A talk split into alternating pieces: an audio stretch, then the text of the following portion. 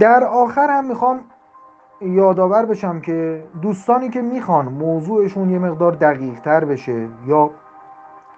درستتر و واضحتر بگم اینه که یک موضوع ناب داشته باشن که بتونن رو اون کار کنن که تو جلسات بعد می‌خوایم بگیم چطور اصلا تولید و محتوا کنیم چطور بفروشیم کجا بفروشیم چی کار کنیم. کسایی که می‌خوان این موضوع یه مقدار